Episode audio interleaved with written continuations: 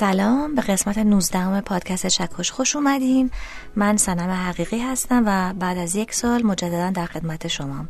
بابت غیبت طولانی عذر می‌خوام ولی فضایی که بعد از شیوع ویروس کووید به وجود اومده بود دل و دماغ کار از من گرفته بود ولی واقعا دم شما مخاطبا گرم که اینقدر پیگیر قسمت بعدی بودین که انگیزه شد که دوباره موتورم در واقع را بیفته. امیدوارم این قسمت هم مثل قسمت قبل دوست داشته باشین. محض یادآوری و برای کسایی که اولین بار دارن به این پادکست گوش میدن من پادکست چکش رو اختصاص دادم به یک سری اتفاقاتی که در عرصه هنر دنیا افتاده. این اتفاقات محدود شده به اونهایی که به شکلی یا به دادگاه کشیده شده یا قانونگذاری خاصی رو رقم زده یا حتی از منظر حقوق هنر جذاب بوده.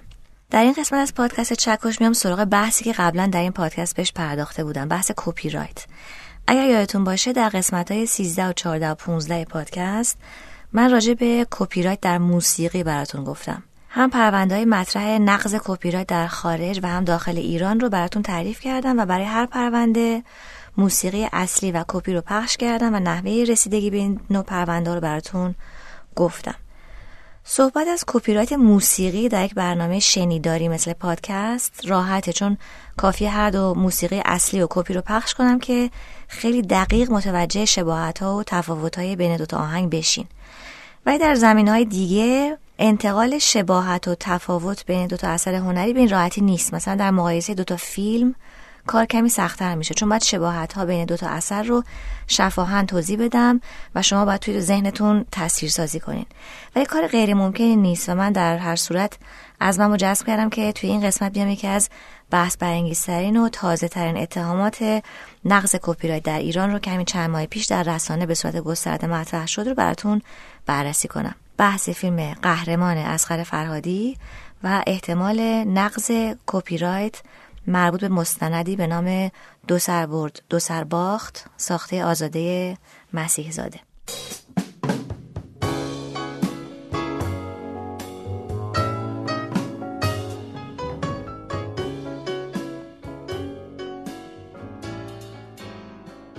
بذارین اول مقدمه براتون بگم. شما حتما در جریان دادگاه شهلا جاهد زنی که محکوم به قتل لاله سرخیزان همسر ناصر محمدخانی که بازیکن مطرح فوتبال ایران بود بودین. یادتونه که شهلا جاهد به جرم قتل دستگیر شد و جلسات دادگاه بسیار جنجال برانگیزی داشت و نهایتا هم در سال 89 8 سال بعد از وقوع قتل قصاص شد. خانم مهنوز افزلی کارگردان مطرح سینمای مستند فیلمی به نام کارت قرمز ساختن که فیلم بسیار تاثیرگذار و خوش ساختی از این پرونده. حالا من نمی‌خوام وارد جزئیات این پرونده بشم چون ارتباطی به بحثمون نداره. ولی از نظر من مخاطب این مستند چند لحظه بسیار تاثیرگذار داشت که بعدها در رسانه هم مفصل مطرح شد و چند جمله معروف از زبان شهلا جاهد در دادگاه گفته شده بود که تیتر اخبار شد. یکی از این لحظات که به نظر من تاثیرگذار بود لحظه دیدار شهلا جاهد و ناصر محمد خانی در جلسه اول دادگاهی که در مستند کارت قرمز دیده میشه. نیمرخ شهلا جاهد رو می‌بینیم که به ناصر محمدخانی زل زده و یه تحچهره آرومی داره و چشمایی که دارن میخندن و این رو القا می‌کنه که از دیدن محمدخانی خوشحاله و همچنان بهش علاقمند دوربین روی نیمرخ شهلا جاهد زوم کرده. نگاه انقدر تاثیرگذاره که در ذهن مخاطب ثبت میشه. بعد صحنه دیگری در مستند صحنه دفاعیات شهلا جاهده که پشت میکروفون ایستاده و جمله میگه با این مضمون که من ناراحت می‌شدم زجر ایشونو ببینم. همیشه هم گفتم ناراحت میشم زجر ایشونو ببینم. الانم اگر ایشون زجری بکشن باز هم ناراحت خواهم شد. نوع گفتن این جملات طوریه که باز تاثیر داشت. یک جوری این جملات رو می‌گفت که باز می‌فهمید این آدم شیفته محمد خانیه.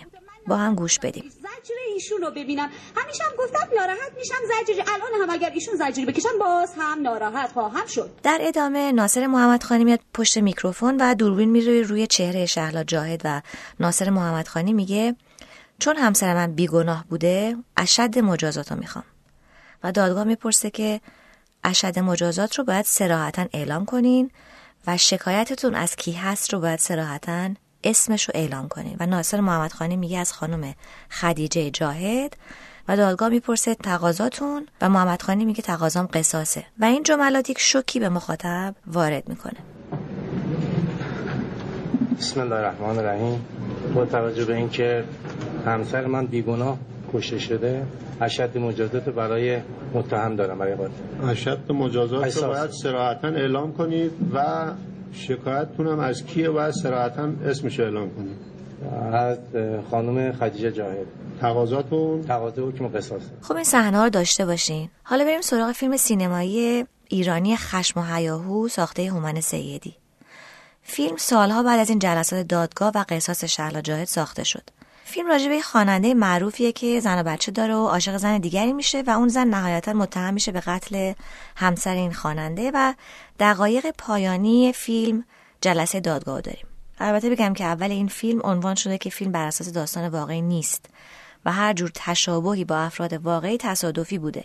و هومن سیدی کارگردان فیلم هم در مصاحبه عنوان می‌کنه که داستان فیلمش اصلا اقتباسی نیست و اینها. ولی در صورت فیلم زمانی که بیرون اومد قصهش با پرونده شهلا جاهد شباهت داشت که در رسانه و بین مردم مطرح شد. من مخاطب با دیدن جلسه دادگاهی که در این فیلم ساخته شده شباهت با همون صحنه های تاثیرگذاری که در فیلم کارت قرمز براتون گفتم رو می‌تونم ببینم.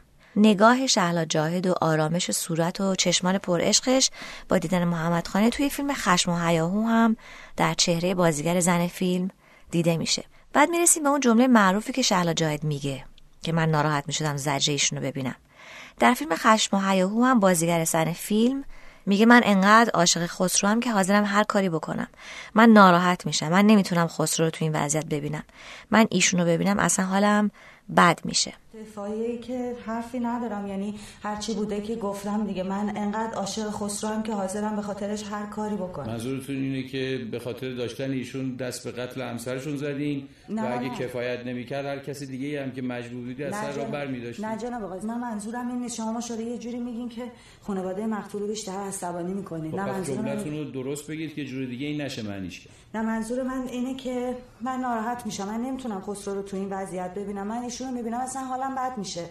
خودش می‌دونه من چه کارهایی که براش نکردم. من خانم الان دو پهلو نباشه حاضرم هر کاری براشون انجام بدم خانم دو پهلو حرف بعد میاد سراغ مرد داستان که به دادگاه میگه که به خاطر اینکه خون همسر من بیگناه ریخته شده تقاضای اشد مجازات رو برای متهم دارم. و دادگاه میگه اشد مجازات رو صراحتا اعلام کنین و مرد میگه قصاص. به خاطر اینکه خون همسر من بیگناه ریخته شده تقاضای اشد مجازات رو برای متهم دارم که دیگه این اتفاقا نیفته برای قاتل. اشد مجازات رو سراحتا اعلام کنید. قصاص و شکایتتون از کیه؟ سراحتا اسمشو اعلام کنید. سرکار خانوم حنا سرفراز. و تقاضاتون؟ تقاضای قصاص. این چند صحنه به اضافه صحنه که مادر مقتوله در جلسه دادگاه هم در مستند هم در فیلم سینمایی. خیلی متاثر میشه و بلند گریه می‌کنه و اطرافیانش سعی می‌کنن آرومش کنن. خیلی شبیه هم هستن و اینها همه در ذهن مخاطب این تصور ایجاد می‌کنه که فیلم خشم و حیاهو از این قصه واقعی الهام گرفته و تحت تاثیر قصه واقعی و چند صحنه کلیدی دادگاه شعلا جاهد بوده. خب این از یک مثال. حالا چند تا موضوع برای بحث ما جالبه. یکی اینکه مستندی راجع به پرونده قتلی بسیار جنجالی ساخته شده که جزئیات این قتل و جزئیات پروسه دادگاه که در اخبار و رسانه هم آمده رو به تصویر کشیده. یعنی من مخاطب راجع به این پرونده در روزنامه خونده بودم و الان به واسطه مستند کارت قرمز تصویرش رو هم می‌بینم.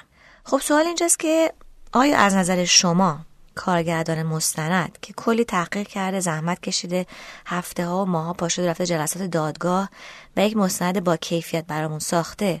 می‌تونه ادعا کنه که چون از اول تا آخر این ماجرا رو مثل قصه به تصویر کشیده کلا مالک این پرونده است. مالک جملات گفته شده توسط شهلا جاهد و ناصر محمد خانیه و بگه هر کی بخواد فیلمی راجع به این قصه بسازه یا تئاتری روی صحنه ببره یا کتاب بنویسه باید بیاد از من اجازه بگیره؟ جوابش منفیه. من و شما قانونا مالک یک قصه رسانه شده عمومی نیستیم. این یک قانون جهان شموله. جزئیات قصه عمومی شده. صحبت ها در روزنامه باسا پیدا کرده. مصاحبه های جسته گریخته با افراد پرونده چاپ و پخش شده. پس هر کس دلش خواست می‌تونه بیاد راجع به پرونده شهلا جاهد یک اثر هنری خلق کنه. یعنی اگه فرض کنیم که فیلم خشم و حیاهو اصلا کاملا راجع به پرونده شهلا جاهد هم می بود باز ادعایی نمی‌تونه وجود داشته باشه. قصه عمومیه و در مالکیت کسی نیست. خب پس نکته اول که خیلی برای بحثمون مهمه اینه که اگه دو تا اثر هنری راجع به یک قصه عمومی و رسانه‌ای شده ساخته بشه یکی زودتر و یکی دیرتر اونی که زودتر ساخته نمی‌تونه بگه قصه مال من بوده. و نفر بعدی از من دزدیده. چون ادعای دزدی موقعی معنا پیدا می‌کنه که شما مالک چیزی باشی و شما مالک پرونده شهلا جاهد با جزئیاتش نیستی. پس اگر دوتا فیلم راجع به قصه عمومی دیدین و شباهت های داستانی این دو فیلم به قدری زیاد بود که اتوماتیک گفتین که اینکه عین اونه دلیل نمیشه یکی از اون یکی دزدیده باشه. چون بالاخره طبیعیه که شباهت ها زیاده چون هر دو راجع به یه موضوعن راجع به یه قصن یه قصه واقعی رسانه شده. من این نکته رو به کرات در قسمت های مربوط به کپی رایت موسیقی هم گفته بودم که وقتی دوتا آهنگ شبیه هم شنیدیم سریع انگ دزدی نزنیم. راحت ترین کار دیگه که بگیم این از اون کپی کرده. ولی اشتباهه چون هزاران سوال باید اول جواب داده بشه تا برسیم به اینکه آهنگساز دومی دزده. و همون موقع هم گفتم که از مهمترین سوالا که باید جوابش رو پیدا کنیم اینه که بریم ببینیم شباهت ها دقیقا چیه. و بعد ببینیم که آیا آهنگساز دوم از اولی اجازه گرفته بوده یا نه. که خب من و شما شنونده از این جزئیات اداری که بیخبریم. پس تنها کاری که می‌تونیم بکنیم اینه که یا انگ دزدی نزنیم یا بریم تحقیق وسیع کنیم و پله پله تمامی شرایط نقض کپی رو بررسی کنیم تا بتونیم چنین ادعایی داشته باشیم. که من تو اون قسمت های پادکست تمامی شرایط رو براتون مفصل با مثال نشون دادم. همون بحث اینجا هم مهمه و بررسی شباهت دوتا فیلم هم عین همینه. پس وقتی فیلم مستندی راجع به یک اتفاق با جنبه عمومی هست و فیلم سینمایی هم از همین اتفاق الهام گرفته به تب با هم شباهت دارن. ولی شباهت ها لزوما کپی یک اثر هنری از اثر هنری دیگه نیست. راحت نمیشه انگ زد. میگم انگ چون لغت بهتری برای ادعای دزدی بدون تحقیق ندارم. پس باید چند قدم دیگه برداشت.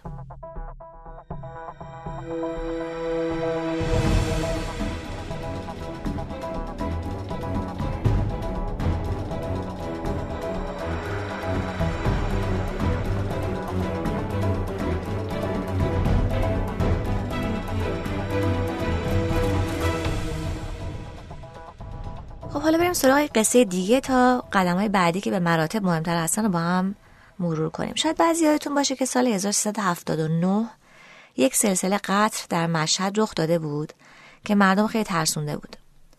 یک سال بعد از اینکه اولین بار خبر این قتل زنجیره داده شد قاتل پیدا شد. سعید هنایی معروف به قاتل انکبوتی این قاتل مدعی بود که زنای خیابانی رو به قتل میرسونده چون اینها رو مفسد فل ارز می‌دونسته و طبق فرمان خدا باید اینها رو در مملکت اسلامی از بین می برده. مازر بهاری کارگردان سال 1382 یه فیلم مستند بسیار تاثیرگذاری به اسم و انکبوت آمد راجع به این پرونده ساخت و در یک روز با قاتل و کل خانوادش مصاحبه کرد و نهایتا اعدام هنایی رو هم به تصویر کشید. این فیلم توی یوتیوب هست و می‌تونید ببینید واقعا مستند خوبیه. ابراهیم ایرجزاد کارگردان سال 1398 یه فیلم سینمایی راجع به این پرونده با بازی محسن تنابنده و ساره بیات ساخته که هنوز اکران عمومی نشده ولی باز همون سوال اینجا هم مطرحه. مدرک مصوری داریم که توش خیلی دقیق و با جزئیات و طولانی تصویر هنایی و خانوادهش رو می‌بینیم که همون مستند مازر بهاریه. چهره هنایی، حالت صورت، حرکت دست و بدن و نگاهش. طبعا بیش از هر مصاحبه کوتاه و عکس خبری در این مستند دیده میشه و منبع بسیار خوبی هست برای هر کسی که بخواد راجع به سعید هنایی فیلمی یا تئاتری بسازه یا کتابی بنویسه. درسته؟ در این مستند صحنه‌های تکون دهنده ای هست. مثلا جای هنایی داره نظرش رو راجع به این زنا میگه یا وقتی پسرش میگه که این زنا باید میمردن. حالا فیلم انکبوت که هنوز اکران نشده ولی هر کسی اگه بخواد راجع به این مرد قاتل فیلم بسازه عقل حکم می‌کنه که بره مستند مازر بهاری رو ببینه. من راجع به این مستند کمی دیرتر براتون خواهم گفت ولی فعلا این سوال جواب بدیم که آیا مازیار بهاری که سالها پیش این قاتل رو به تصویر کشیده مالک این پرونده است؟ مالک این قصه است؟ نه. همین مورد رو میشه در خیلی از قصه های واقعی که در فیلم مستند به تصویر کشیده شده و فیلم سینمایی بر اساس همون قصه ساخته شده دید. یه نمونه دیگه هم مثلا مقایسه فیلم روز سفر سعید ملکانه راجع به عبدالمالک ریگی فرمانده گروه تروریستی جندالله که اگه شنیده باشین تحت تعقیب دولت ایران هم بود ریگی در سفری که از دوبه با هواپیمای مسافری می‌رفت بیشکک قرقیزستان دو یا سه فروند جنگنده F4 از ایران بلند میشن و هواپیمای مسافربری که ریگی توش بوده رو احاطه می‌کنن و دستور فرود اضطراری در بندر عباس میدن که هواپیما میشینه و ریگی و محافظش دستگیر میشن. جزئیات این دستگیری در مستند پرواز به مبدع و عملیات آسمان اومده. اگه صحنه‌های بازسازی شده رو در مستند پرواز به مبدع ببینین شباهتهایی با فیلم روز صفر پیدا می‌کنین. خب این از چند نمونه برای مثلا مقایسه. از این مثال ها در داخل و خارج ایران زیاده. عجیب نیست که از قصه جالبی مستندی ساخته بشه. و عجیب نیست که راجع به همون قصه فیلم سینمایی ساخته بشه. و باز هم عجیب نیست که تصاویر در دو تا فیلم شبیه باشن.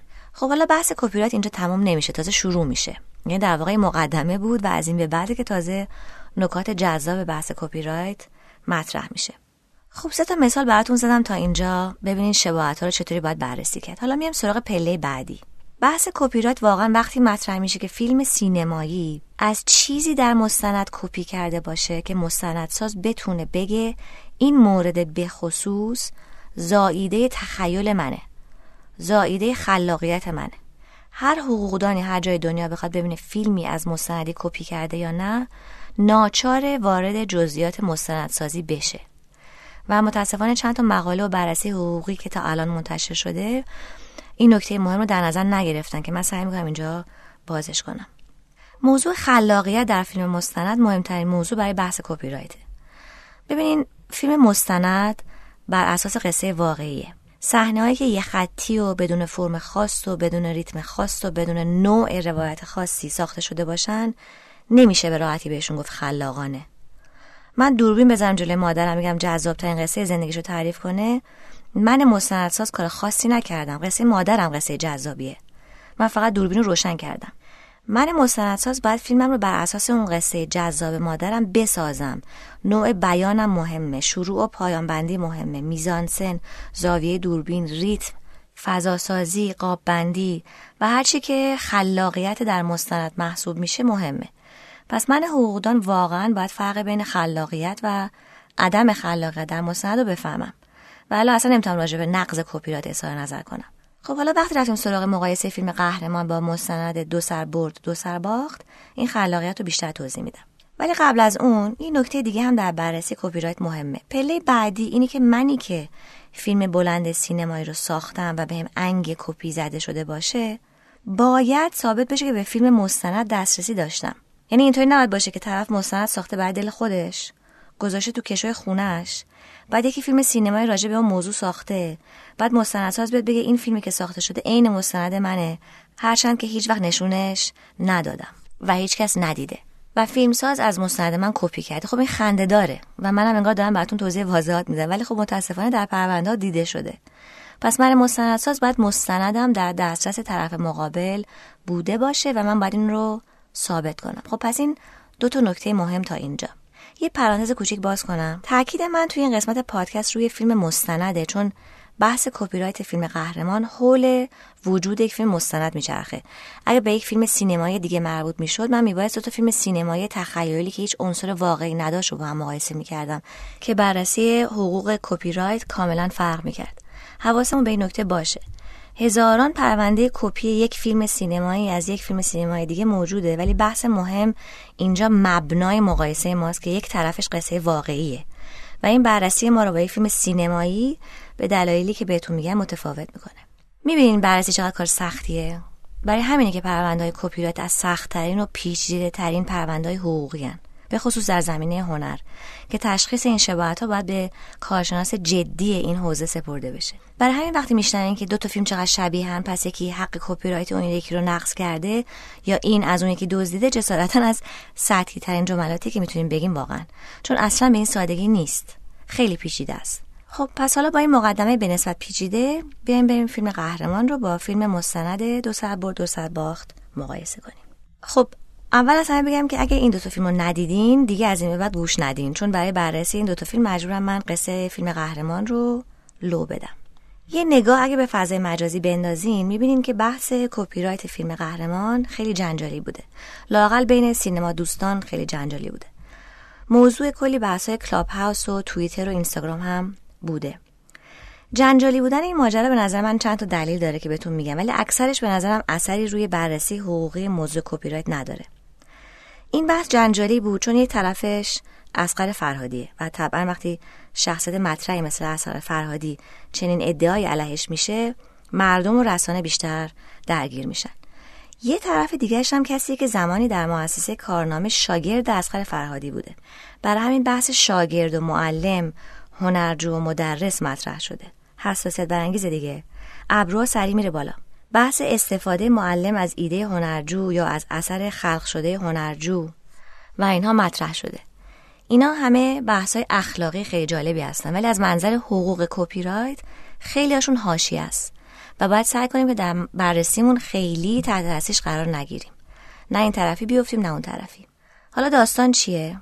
سال 1393 یک ورکشاپی برگزار شده بوده که چند هنرجو میان سر کلاس آقای فرهادی برای یادگیری شیوه ساخت فیلم مستند. اونجا موضوعی مطرح میشه در مورد کسایی که به دلایل پول محتاج هستن و به صورت اتفاقی مقداری پول رو جایی پیدا می‌کنن تصمیم می‌گیرن که به جای اینکه پول رو برای خودشون بردارن به صاحبش پس بدن. این اواخر هم توی اخبار زیاد میشن که مثلا پاکبانی در سطل زباله یا تو خیابون کیف پولی بسته پولی پیدا کرده و برده داده به صاحبش به شهرداری. فرهادی ساخت فیلمی راجع به این موضوع رو به هنرجا پیشنهاد میده و هر کدوم میرن به سمتی و یا خودشون قصه پیدا می‌کنن یا فرهادی بهشون برده جراید میده و مثلا یه قسمت برنامه ماه اصل احسان علی خانی هم راجع به این موضوع بوده که چند تا روایت هم اونجا استفاده شده. خب هنرجو معمولیت پیدا می‌کنن در واقع که برن دنبال این اشخاص و راجع بهشون مستند بسازن و در طول پروسه ساخت هم بیان نکات مورد نظرشون رو مطرح کنن و ایده بگیرن و درس بگیرن و پروژه رو نهایی کنن. هنرجو به مدت یک سال دنبال این روایت ها بودن و راش های فیلمشون رو می آوردن سر کلاس و از مدرسشون نظرخواهی می‌کردن. قرار هم طبق متنی که بعضی از این شاگردا اخیرا نوشتن انگار بر این بوده که تمام شاگردا سب کنن تا همشون فیلمشون کامل بشه و یک جا فیلماشون رو به نمایش در بیارن. که این اتفاق به دلایلی که به بحث ما مربوط نیست نمیافته. ولی در این بین خانم مسیح زاده تصمیم می‌گیرن که برای اینکه زحماتی که کشیدن و کلی رفتن و اومدن و راشایی تهیه کردن از گروه جدا بشن و فیلمشون رو نهایی کنن. یک نسخه 29 دقیقه از این فیلم رو می‌سازن و اتفاقا در جشنواره شیراز سال 97 جایزه می‌گیره. 15 آبان 1400 یعنی همین چند ماه پیش نسخه 45 دقیقه فیلم میره روی یوتیوب. حالا داستان فیلم چیه؟ خانم مسیحزاده رفته سراغ آقایی که اهل شیرازه آقای شکری که زنش مهریش رو گذاشته بوده اجرا و نتونسته بوده مهریش رو بپردازه و افتاده بوده زندان. بعد اومده مرخصی و تو خیابون مقدار پول پیدا کرده و سعی کرده به صاحبش برگردونه. اول میره تو یک بانکی که نزدیک همون جایی بوده که کیف پیدا شده و می‌پرسه آیا کسی اومده اعلام کنه که کیفی گم کرده یا نه و وقتی با جواب منفی کارمندای بانک مواجه میشه میره و تو هم محلی که پول پیدا کرده اعلامیه به در و دیوار می‌زنه شما تلفنش رو می‌ذاره و بعدم ادعا می‌کنه که نهایتا یه خانومی پیدا شده و این آقا پول رو به اون خانم داده. خب نکته اینجاست که این آقا بدهکار بوده و می‌تونسته پول برداره و قسمتی از بدهیشو بده ولی این کارو نمی‌کنه و پول پس میده. و برای این کارش تقدیر میشه و اخلاق مدارش در رسانه ستایش میشه و در تلویزیون و اخبار شهر شیراز باهاش مصاحبه می‌کنن. مسیح زاده همین داستان رو در کلاس انتخاب می‌کنه و مستندش رو می‌سازه. حالا نکته مهم مستند از نظر من یا بهتر بگم محوریت فیلم مستند از نظر من اونجایی که کارگردان به این آقای شکری شک می‌کنه. حرفای زد و نقیز ازش میشنوه و میگه که نکنه که کل این قصه پیدا کردن پول و برگردوندنش به صاحبش از خودش در آورده باشه شکری. که مثلا تو جامعه معروف بشه. نکنه کل این داستان دروغ باشه. و برای همین کارگردان از شکری می‌پرسه که پول رو به چه کسی داده و شکری هم اسم اون خانومی که اومده پول رو گرفته رو به کارگردان میگه و فیلم در اصل دور این قضیه میشه که این خانوم پیدا بشه. اصل قصه مستند تعقیب این خانومه. کارگردان میره که خانومه رو پیدا کنه و ثابت کنه که این قصه واقعیت داره. ولی چی میشه؟ در آخر هیچ جا اثر از این خانوم نیست. خب این قصه مستنده. از اون طرف فیلم قهرمانم شبیه همین قصه است. شخص اول فیلم مردی اهل شیرازه که به خاطر بدهی افتاده زندان. نقشش رو امیر جدیدی بازی می‌کنه. جدیدی میاد مرخصی و دوست دخترش کیف پر از سکه پیدا کرده میده به جدیدی که مقداری از بدهیش رو پس بده. ولی جدیدی تصمیم می‌گیره که دنبال صاحب سکه بگرده و سکه ها رو پس بده. اعلامیه می‌زنه و صاحب پول پیدا میشه. توی فیلم صحنه داریم که می‌بینیم صاحب پول پیدا شده و میاد دم خونه خواهر جدیدی و کیف پر از سکه رو پس می‌گیره و میره.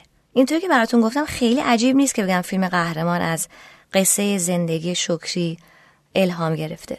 مثل همون ادعایی که راجع به فیلم خشم و هیاهو کردم. هرچند جایی صحبت از شکری در فیلم قهرمان نیست. پس اصل بحث رو می‌گذارم روی اینکه قسمت های از زندگی شکری در فیلم قهرمان بازسازی شده. بدون اینکه اسمی از شکری بیاد. خب فیلم قهرمان در جشنواره کن اکران شده و درست بعد از اکران این بحث شباهتش با مستند دو سربرد دو سرباخت شروع میشه. خب تا اینجا قصه که شباهت رو فهمیدیم. حالا بعد طبق همون صحبت که کردیم ببینیم این شباهت ها تا چه حد هستن. نکته اول اینه که داستان داستان واقعیه. یعنی من و شما و فرهادی و هر کسی می‌تونن راجع به این قصه از زندگی آقای شکری فیلم بسازن. اینو که قبلا دلیلش گفتم. حالا بریم پله بعد که بعد ببینیم آیا فرهادی اصلا این مستند رو دیده یا نه. که اون هم محرز دیگه چون مستندساز بعضی راش های مستند رو به فرهادی سر کلاس نشون داده. ولی یک نکته خیلی ظریفی اینجا هست. فیلم 29 دقیقه ای که در سال 97 نشون داده شده از چه راش های استفاده کرده؟ و فیلم 45 دقیقه ای که بلافاصله بعد از اکران قهرمان سالهای سال بعد در ایران رفته روی یوتیوب از کدوم ها استفاده کرده؟ اگه من قاضی پرونده باشم فیلم 45 دقیقه ای که الان همه می‌تونیم ببینیم ملاکم نیست چون بعد از ساخت قهرمان در دسترس فرهادی بوده. قاضی باید فقط بره سراغ راش ها ببینه فرهادی به چه چیزی دسترسی داشته. ما الان میگیم که فیلمی که در یوتیوبه شبیه فیلم فرهادی ولی ممکن که بعضی راش ها در اختیار فرهادی نبوده باشن. آیا ممکنه مستندساز بعدا قسمت رو فیلم برداری کرده و به مستند 29 دقیقهش اضافه کرده؟ ممکنه. این خیلی نکته مهمیه که اگه واقعا در بررسی شباهت ها نادیده گرفته بشه بررسی منصفانه نکردیم. پس بعد ببینیم که چی رو داریم با چی مقایسه می‌کنیم. واقعیت اینه که فقط قسمت های از این فیلم 45 دقیقه‌ای به درد ما می‌خوره که توی راش های قدیمی وجود داشته باشه و فرهادی هم به اون راش ها دسترسی داشته باشه. داستان داستان همون کشو است که بهتون گفتم.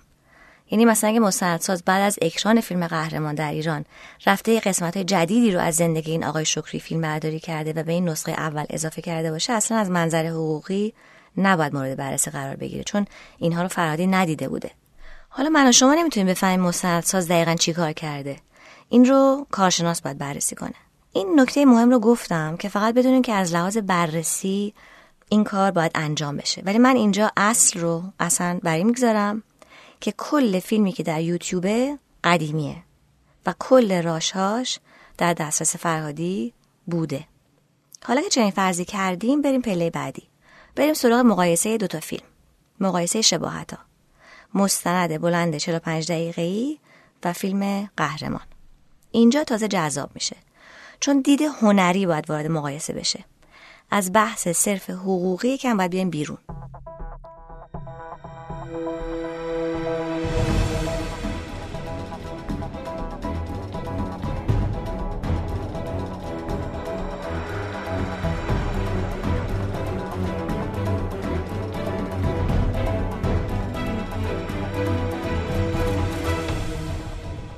شباهت اول؟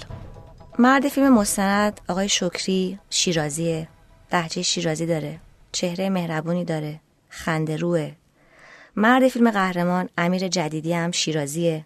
لحجه شیرازی داره. چهره مهربونی داره. خنده روه. شکری به خاطر بدهی رفته زندان. زندان شیراز. جدیدی هم همینطور.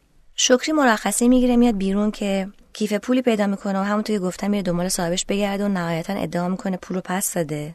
جدیدی هم عینا همین کارو کرده. حالا نکته مهم تا اینجا اینه که همه اینها رسانه ای شده. مستند چیزی گفته که قبلا عمومی شده. میشه همون بحثی که اول پادکست گفتم. هرچی عمومی شده مال هم است. پس هممون می‌تونیم بریم راجع به این مرد شیرازی که پول پیدا کرده فیلم بسازیم یا تاعت ببریم روی صحنه یا رمان بنویسیم. حالا بریم سراغ نکات غیر عمومی که مربوط میشه به اطلاعات خصوصی. مربوط میشه به سناریوی خاص و نوع ساخت که برای بحث کپی رایت اهمیت داره. شکری در مستند حرفایی می‌زنه اصطلاحاتی به کار می‌بره. جمله هایی میگه که شبیهش در فیلم قهرمان هم هست. حالا مستندساز این جملات رو برای شکری نوشته بهش دیکته کرده یا زایده ذهن شکریه؟ جملات جملات شکری هن. مثل همون جمله معروف شهلا جاهد که براتون گفتم. که نمی‌تونست ناراحتی محمد خانی رو ببینه. اگه من عین اون جمله رو بیارم تو فیلمم از مستند کپی کردم یا از جمله شهلا جاهد؟ طبعا از جمله شهلا جاهد. مستندساز اون جملات رو خلق نکرده. هرچند مستندساز باعث شده من این جملات رو از ذهن شکری بشنوم. ولی این به خودی خود من مستندساز رو مالک اون جملات که نمی‌کنه. دیالوگی توسط مستندساز نوشته نشده که بده دست شکری که شکری حفظ کنه و جلوی دوربین برامون بازی کنه. چرا اصرار دارم این نکته رو بگم؟ چون چند جا در فضای مجازی خوندم که گفته بودن جملات شکری توسط جدیدی کپی شده. خب این توی بحث بررسی نقض کپی رایت نمیاد چون جمله ها زایده تخیل مستندساز نیستن. وقتی سعید هنایی میگه من زنهای خیابانی رو کشتم که در مملکت اسلامی فساد برچیده بشه جمله مازیر بهاری نیست.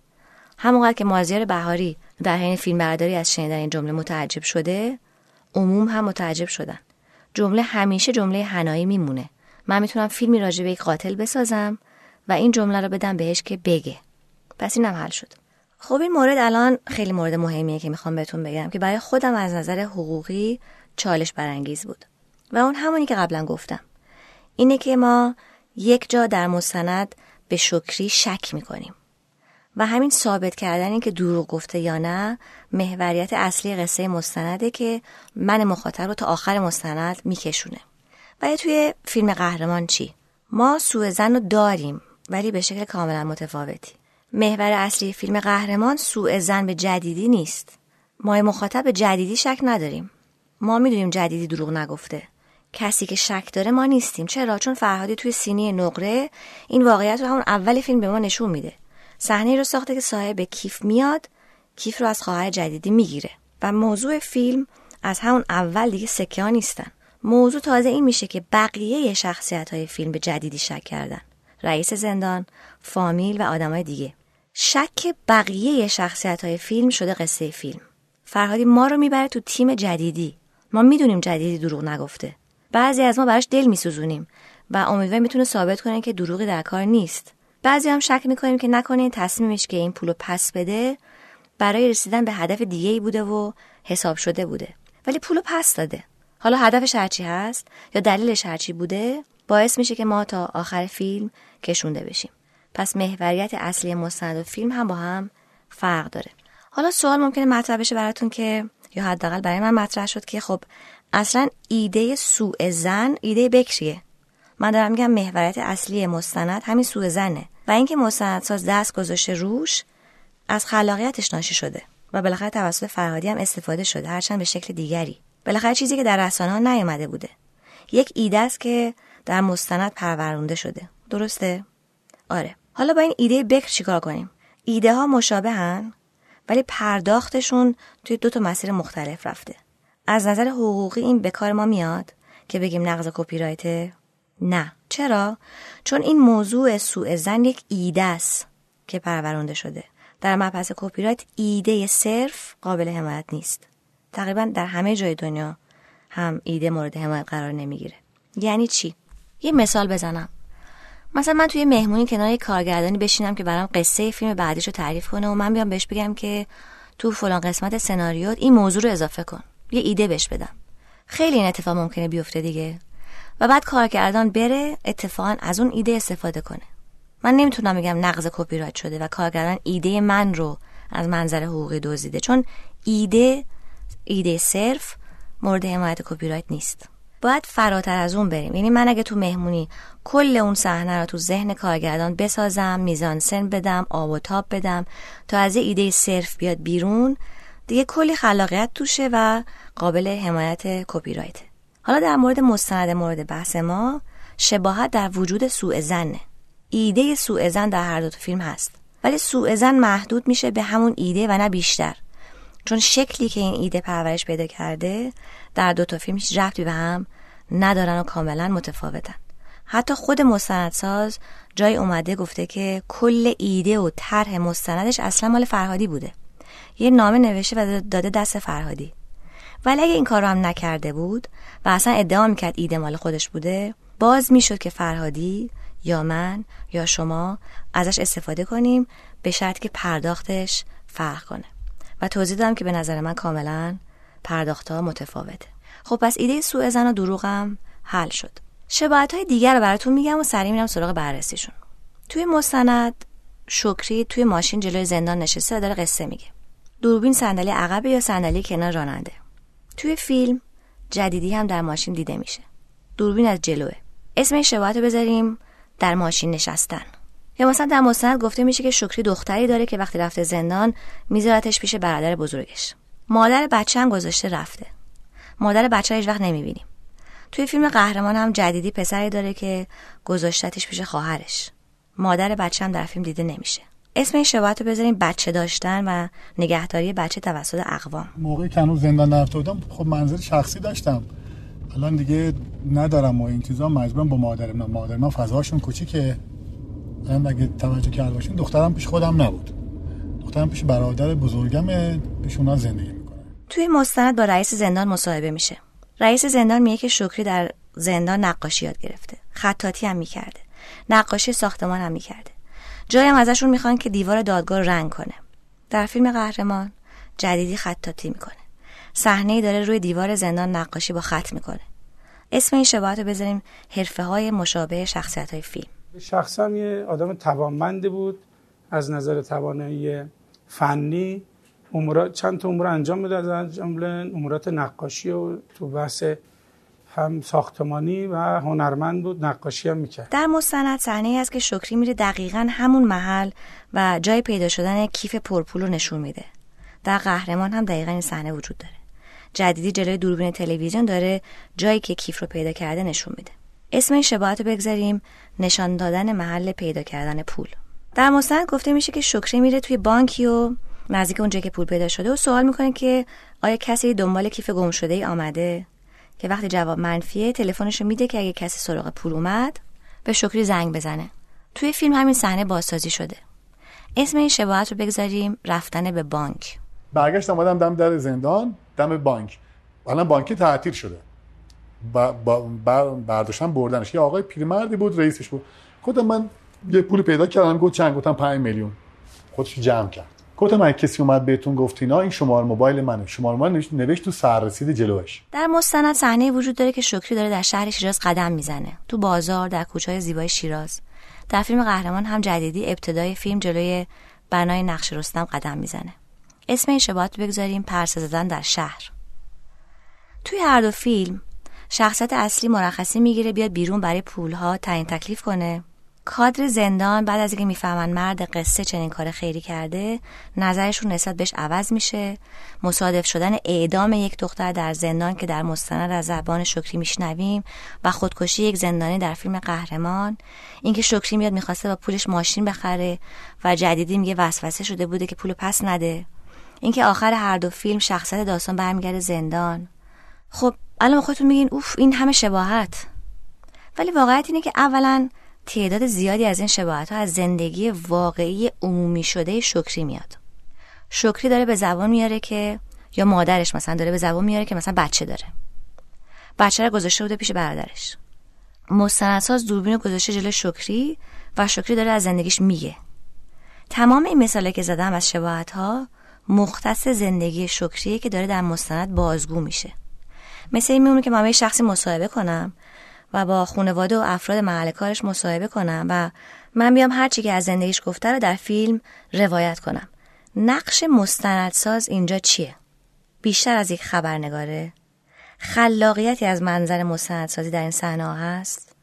نه به نظرم چون شکری و اطرافیانش دارن تعریفشون می‌کنن یا مثلا نشستن در ماشین مثلا اتفاق خاصیه اینکه توی فیلم بلند سینمایی شخصیت رو بشونی پشت فرمون کپی از مستندیه که شخصیت مشابه پشت فرمون نشسته. نه واقعا.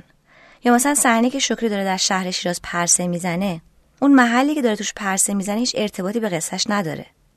فقط چون شکری شیرازیه مستندساز گفته کمی هم شیراز نشون بدم.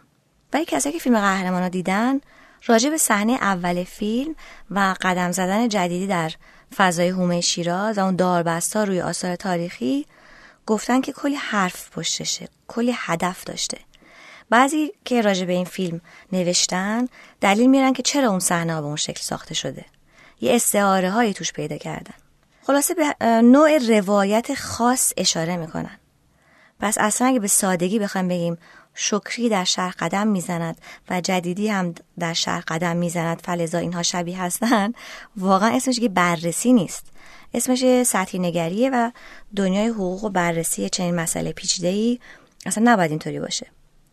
حالا جالبه که اضافه کنم که اکثر این شباهت ها که براتون برشمردم توی 20 دقیقه اول مستنده و همش زایده تعریف شکری و اطرافیانش از زندگی شکریه. هرچی که از زبان شکری میشنویم یا می‌بینیم مقدمه برای اصل مطلب. نیمه دوم مستند در واقع ماهیت اصلی مستنده. همون که سوء زن خودش نشون میده و همون جایی که مستندها سوار ماشین میشه و خونه به خونه میره دنبال صاحب پول. یعنی 20 دقیقه آخر. میشه یه رود مووی که ساختارش هم دیگه برای مقایسه ما ربطی به فیلم قهرمان نداره. در فیلم قهرمان ولی گشتن دنبال صاحب پول نقطه عطف فیلم نیست.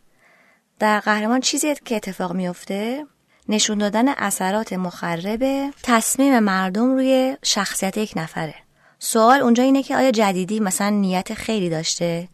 که این نیت خیر با تصمیم گیری ها سوء نیت ها شک و شبه های باقی شخصیت های فیلم باعث شده که جدیدی نهایتا تصمیم اشتباه بگیر و ذره ذره گام به گام به پایین و پایین تر کشیده بشه. یا نیتش اصلا خیر نبوده و تصمیم گیری شده بوده. اینا سوال اصلی فیلمه.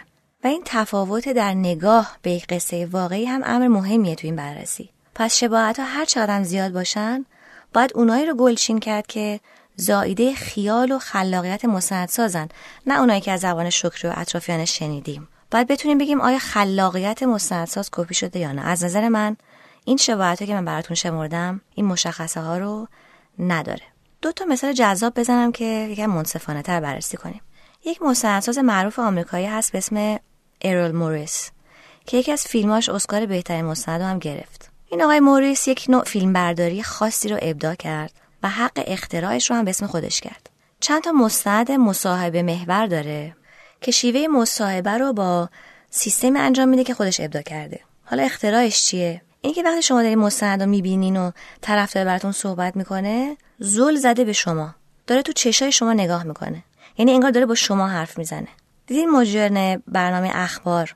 انگار دارن به شما نگاه می‌کنن و در واقع دارن از روی متنی می‌خونن که با دستگاه تلپرامتر داره به موجی نشون داده میشه. و این حس رو به شما میده که دارن به شما نگاه می‌کنن.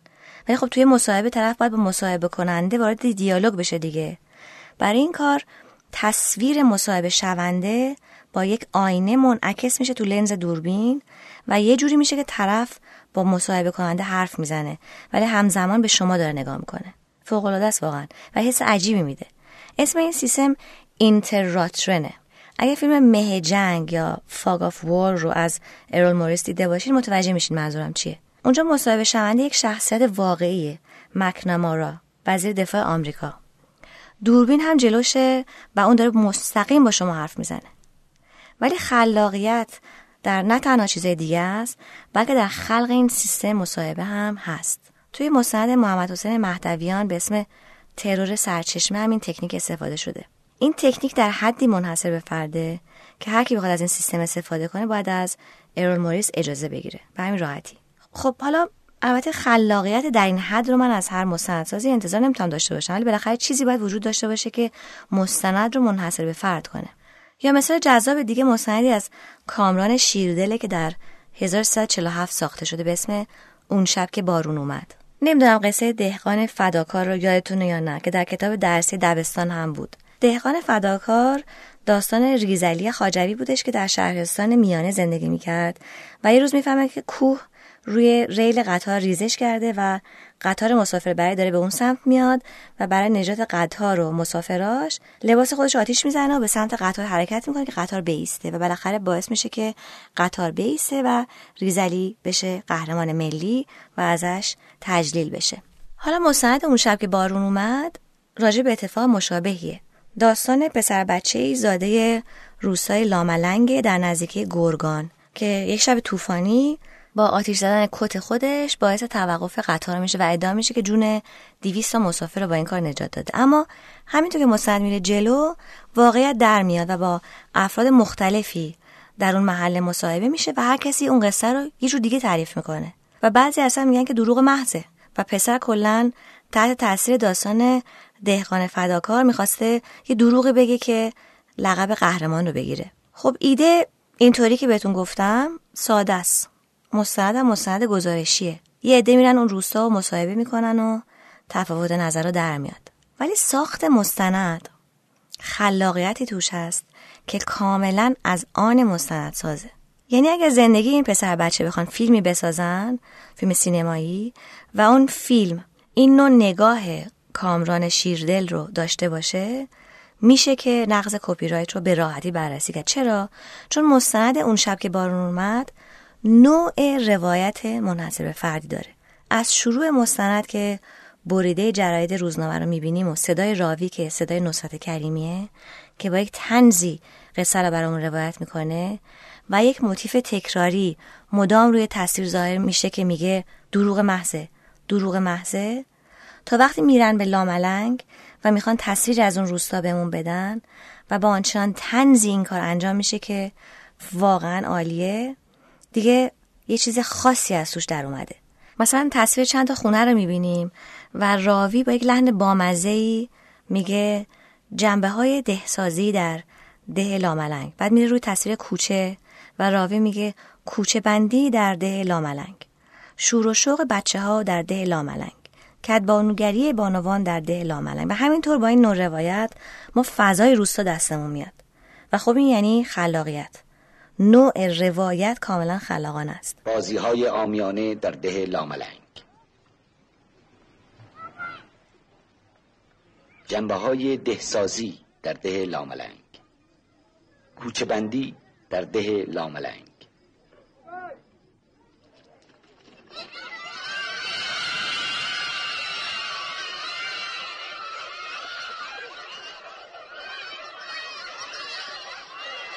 شور و شوق بچه ها در ده لاملنگ. معماری سنتی در ده لاملنگ. کدبانوگری بانوان در ده لاملنگ. کرشمه مرغان در ده لاملنگ ادامه مستند و نوع مصاحبه با شخصیت های مختلف. در ارتباط با ماجرای توقف قطار از سردبیر روزنامه تا فرماندار تا معلم مدرسه تا خود پسر بچه کاملا تنز داره. تدوین مستند و رفت و برگشتی که بین مصاحبه انجام میشه عین سوال جواب در آمده که باز خلاقیت درش هست. و کاملا فرم مستند به شکلی در آمده که خاصش کرده. و برای هر کسی که این مستند رو دیده باشه و فیلمی مثلا در این رابطه به راحتی می‌تونه بگه که نوع ساخت و پرورش قصه تکرار شده یا نه. مستند مازر بهاری هم راجع به سعید هنایی همینطوریه. اون مستند مگه غیر از اینه که دوربین گذاشته جلوی چند نفر باشون حرف زده؟ آره اونجا هم خلاقیت در ساخت هست. در روایت هست. طوری که شخصیت های مرتبط با قصه رو کنار هم چیده شکلی که اتفاقات دوروبر این قتل رو کنار هم چیده. تا مصاحبه با دخترای یکی از قربانیان و همزمان نشون دادن عکس جسد زنای قربانی و اینها کاملا به شکلی متوجهتون می‌کنه که تصویر و صدا فقط نداریم. ما مخاطب داریم چیزی فرای تصویر و صدا می‌بینیم. مستندساز داره سعی می‌کنه چیزی فرای این تصویر و صدا به ما منتقل کنه. در مستند اون شب که بارون اومدم خیلی شدیدتر این مورد دیده میشه. در غیر این صورت مستند چیزی جز یک برنامه خبری تلویزیونی نمیشه. در مستند مازر بهاری تصویر کاملی از هنایی بهمون داده میشه که ما وقتی خواستیم فرای تصویر و صدا رو ببینیم بتونیم. یعنی خوراک کافی هم داشته باشیم. نه تنها با خودش و اکثر اعضای خانوادش مصاحبه می‌کنه بلکه از گذشتش هم میگه از جپه رفتنش از ازدواجش. هنایی رو در حدی که لازمه که مخاطب اون رو بشناسه براتون کامل می‌کنه. بعد از شهر مشهد صحنه رو نشون میده که فقط چون هنایی مشهدیه شهر رو نشون نمیده. بلکه راوی داره توضیح میده که چرا مشهد الان در این داستان پر اهمیته. چون این قتل ها به نام اسلام در یک از مذهبی ترین شهرهای ایران اتفاق افتاده. بعد مستند میاد وضعیت روسپی ها رو در شهر مشهد با یک مصاحبه با یک روسپی جوان توی یک فضای واقعا عجیبی نشون میده. بعد مستند میاد از قانون برامون میگه. مجازات روسپیگری رو میگه. مجازات قتل رو میگه. و کلا وقتی مستند تموم میشه صحنه های مستند صحبت های تکون دهنده نه تنها هنایی و زن و بچهش بلکه برادراش و کاسبای بازار هم توی ذهن شما میمونه. این نکته با تدوین عالی که داره که ریتم تندی بهش داده و هیجان داده به فیلم با موسیقی و حالا نحوه چیدن اتفاقا پشت هم فضای خاصی رو به وجود میاره که مخاطبین مختلف رو درگیر نکات مختلفی از وضعیت می‌کنه. فرای یک مصاحبه ساده است. خلاقیت رو توی بیان یک واقعیت میشه دید. این موضوع توی مستند کارت قرمز هم دیده میشه. حالا من اگه بیام فیلمی بسازم که تمام زندگی هنایی عین همون که در مستند برامون گفته شده توش دیده میشه از همسر و بچه و برادر و حرفاش و زندان و غیره شباهت در خلاقیت هنری نیست. موضوع موقعی اهمیت داره که من از نوع روایت بهاری هم استفاده کنم. از یکی سوال کردن که مستند چیه و فرقش با رپورتاج خبری چیه؟ در جواب حرف خیلی جالبی زد. گفتش که مستند چیزی نیست جز تفسیر خلاقانه واقعیت. هم باید تفسیر توش باشه هم خلاقیت. با این مثالی که زدم واقعا هم تفسیر وجود داشته هم خلاقیت.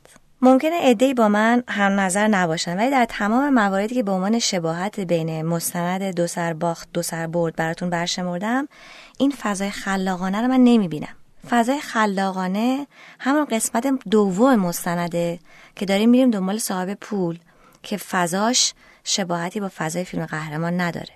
به قول آقای دکتر زاهدی استاد دانشگاه و متخصص حقوق مالکیت معنوی که مقاله در ارتباط با شباهت این دوتا فیلم نوشتن فیلم قهرمان از بیان خاص فیلم مستند استفاده نکرده.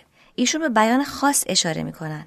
این نتیجه گرفتن که حتی اگه بعضی این مستند رو دارای بیان خاص بدونن اون بیان در فیلم قهرمان دیده نمیشه. پس من با گفتن یک نکته کلیدی در مورد حقوق کپی رایت بحث این قسمت از پادکست رو تموم می‌کنم. شباهت دو تا اثر هنری هیچ وقت به این معنی نیست که یکی ناقض حق کپی رایت دیگریه.